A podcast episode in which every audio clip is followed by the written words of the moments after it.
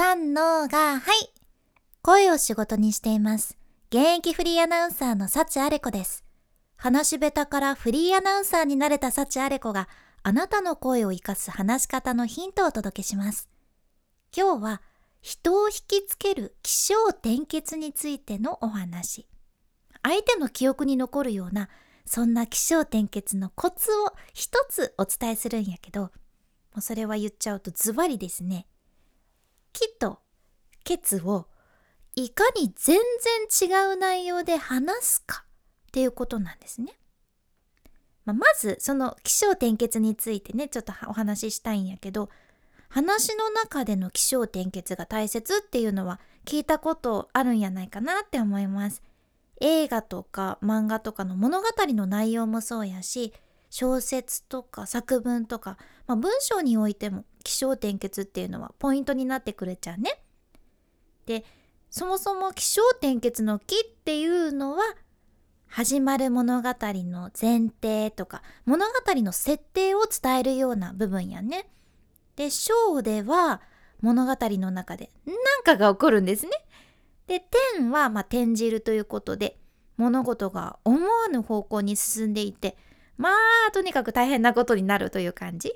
で最後に「ケツ」でその結果こうなりましたよという流れやんね。ドラえもんで言うとさ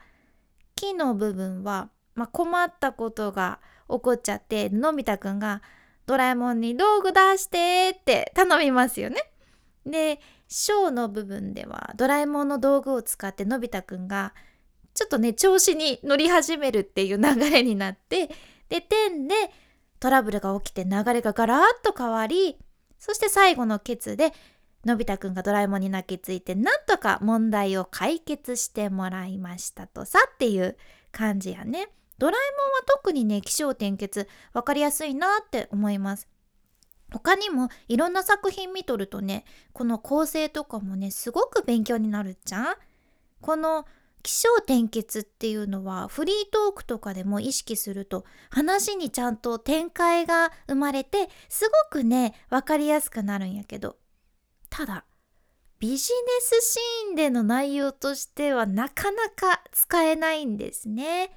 まあ、これは聞き手の構えが全然違うからなんですけど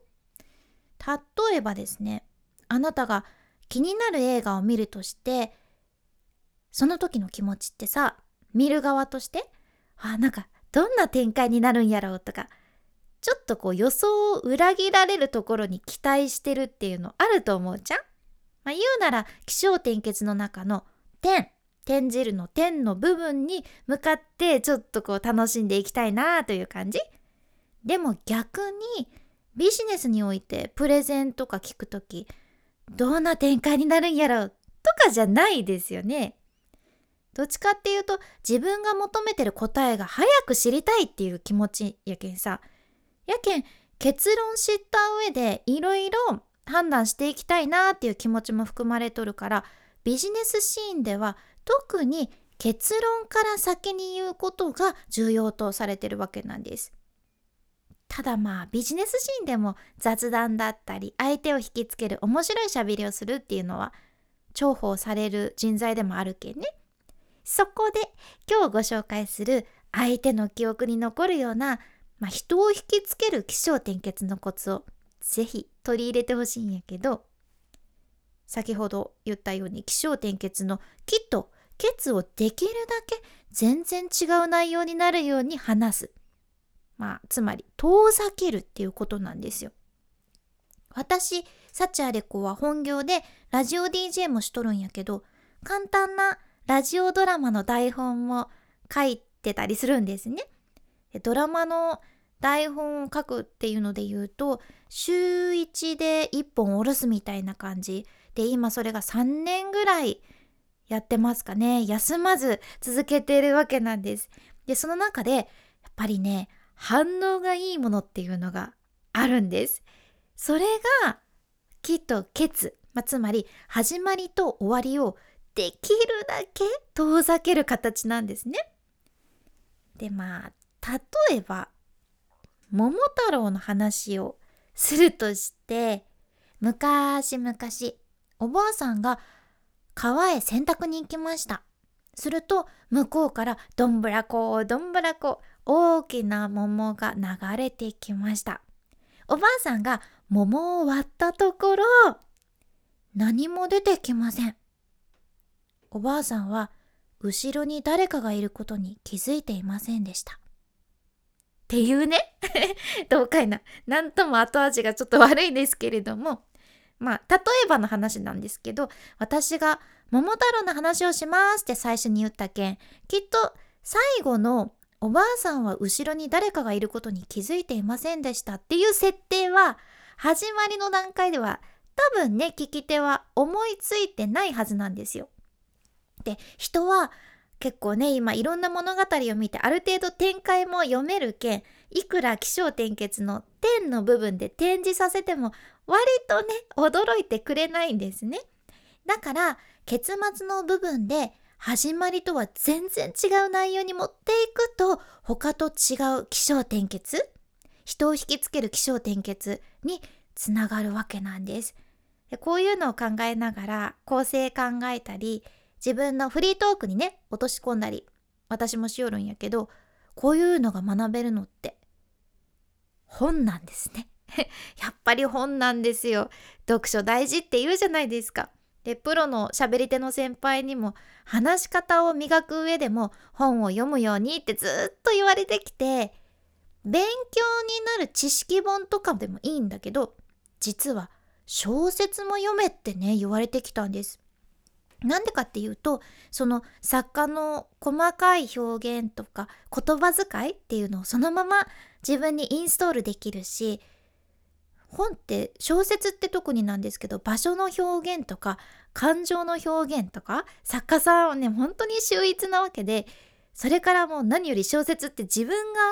この後の展開を想像しながら読むことである程度推測する力だったり想定力っていうのも身につくんですね。でこの想定力はどんな仕事においても大切になってきます。ねあの本当に私が起承転結の「き」と「結」の遠ざけ方がいい意味でえげつないなーっていう風に感動した本はねいろいろあるんやけどその中でも乾くるみさんの「イニシエーションラブ」っていうのはねすごかったですね。これ2004年に出た本なんやけど業界の人もね読んでこれすごいよねってみんな言いよってさ、必ず2回読みたくなるって絶賛されたラブストーリーのようなミステリーでこれがね最後から2つ目のセリフだけで全く違う物語に変えてしまうんですね。これはですねなどこから考えて作られたのかなって私もいつも思うんやけど映画化もされました。でもねこれは小説じゃないとなーってところがあるけん